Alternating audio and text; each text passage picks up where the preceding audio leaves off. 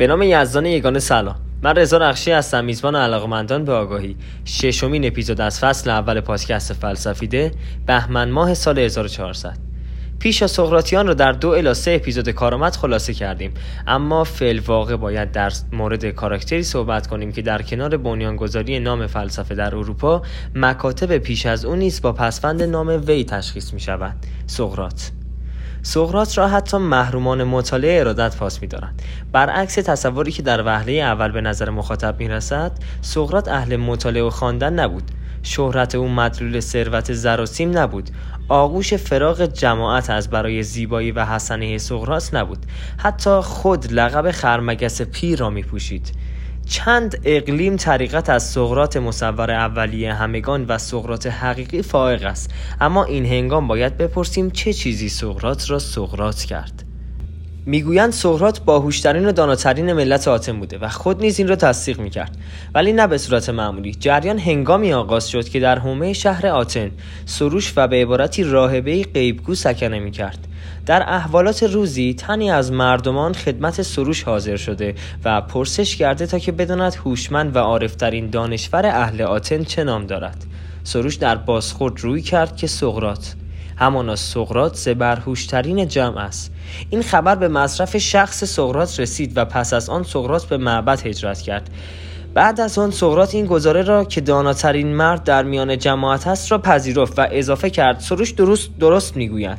من تنها فردی هستم که به ابعاد میزان ناگاهی هم شناخت و معرفت دارم. سقراط در کنار اظهار به نادانی از نادانی خود یک بند منحصر به فرد نیز خطابه کرده است که ایزد را سوگند می کنم هر بار اندیشیدن به فهم محصور در جمله و نیم جملهش به بدنه غرور و توانایی های ذهنی فرضیم موج طویل از ارتعاش را در سیلاب قوتور می کند اینکه زندگی مطالعه و سنجیده نشده ارزش زیستن ندارد. با جرأت که همین کفاف است در وصف وسع این فیلسوف ولیکن قصارات بس بسیار است و من عاشقانه روایت می‌کنم. سقراط در بازه سلطنت پریکلس که یکی از دوران پرشکوه یونان می بود زاده شد. درست در زمانی که هنر و ادب و طرب و دانش آماج کرده یونان را سرازیر بودند. نمایشنامه نویسانی مثل اوریپی، تاریخ نگارانی همچون هرودوت و فلاسفه مثل آناکساگوراس معاصر سقراط بودند. سقراط پس از گذشت ده سال از جنگ اول ایرانیان به دنیا آمد و همچنین پس از چند سال از بلوغش جنگ های پولوپونزی در هم گور گرفت که در سه جنگ به عنوان پیاده نظام شرکت کرد و موضوع جالب توجه این است که در یک حماسه شاید سهمگین جان یکی از شاگردان خودش که از غذا دوست صمیمی افلاتون بوده هم نجات داده. آری همه این موضوعات سقراطی را تجلی می‌دهد که شکمی بزرگ دماغی بزرگ و گوشتالو و چشمانی ورقلم و پاهای پرانتزی داشته است. ماجرای آرامیدن او را هم به گمونم در حال حاضر می‌دانید.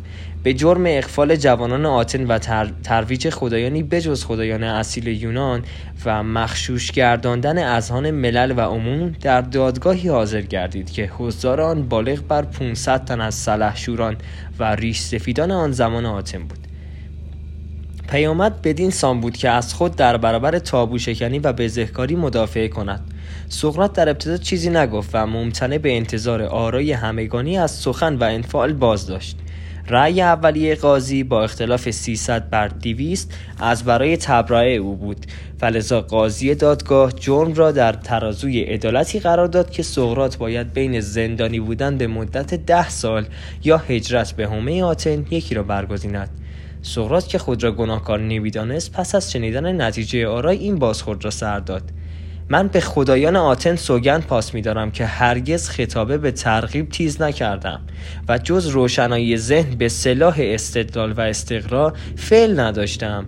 همین منوط به آن است که اگر بخواهم برای خود کیفری ترجیح دهم همانا پاداش است و من چند صد سکه طلا را به ترک وطن و یا عزلت خوی در زندان برتری می‌دانم چرا که آگاه کردن امت خود را وظیفه ای که ندای درونیم مرا فراخوانده است دانسته و تصنیه وظیفه کردم.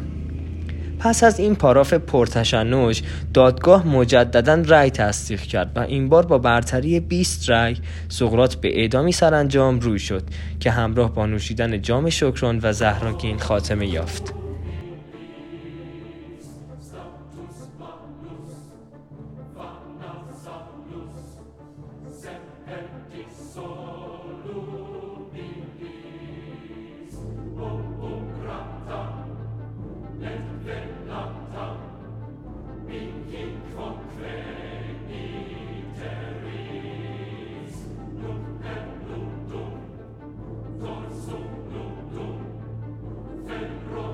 پیرمرد عبوس و تفهیم نشده روانه طریق زندان گام برداشت.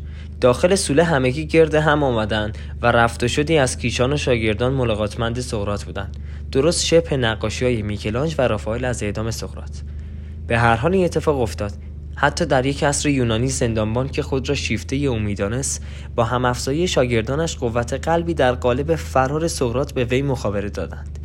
لیکن پیرمرد که مرگ را مهرموم تثبیت این عقیده بینقص خود می‌دانست هان که هرگز جز شهادت طلب نمی داشت و فرار را ننگ پرلکه و پاک نشدنی و پارگی پروا پاس کرد. مابقی واقع چون بانگ الله اکبر آشناست. جام زهر در دست و خدمه و کیشان زاری و گیره کنان نوشید. و پس از سنگینی در پا در محراب خود آرامید و خواب همان آغوش سیاه پر از لذت مرگ و میرایی. سقرات آموزگار فرومایه نبود لیکن فروتنی را به همان اندازه جلب می کرد سخنان و گفتگو در باب منزلت و حکمت ایشان چشمه بی بنبست است ولی برای دوستدار شخصیت او که آماج کاراکتر سقراط را دانستن خوشایندش است بس است. از هر کجا این کره خاکی که صدای بنده را میشنوید آرزوی سرافرازی و تفکر صحیح بنده بدرق خان منزل شما در پناه یزدان یگانه.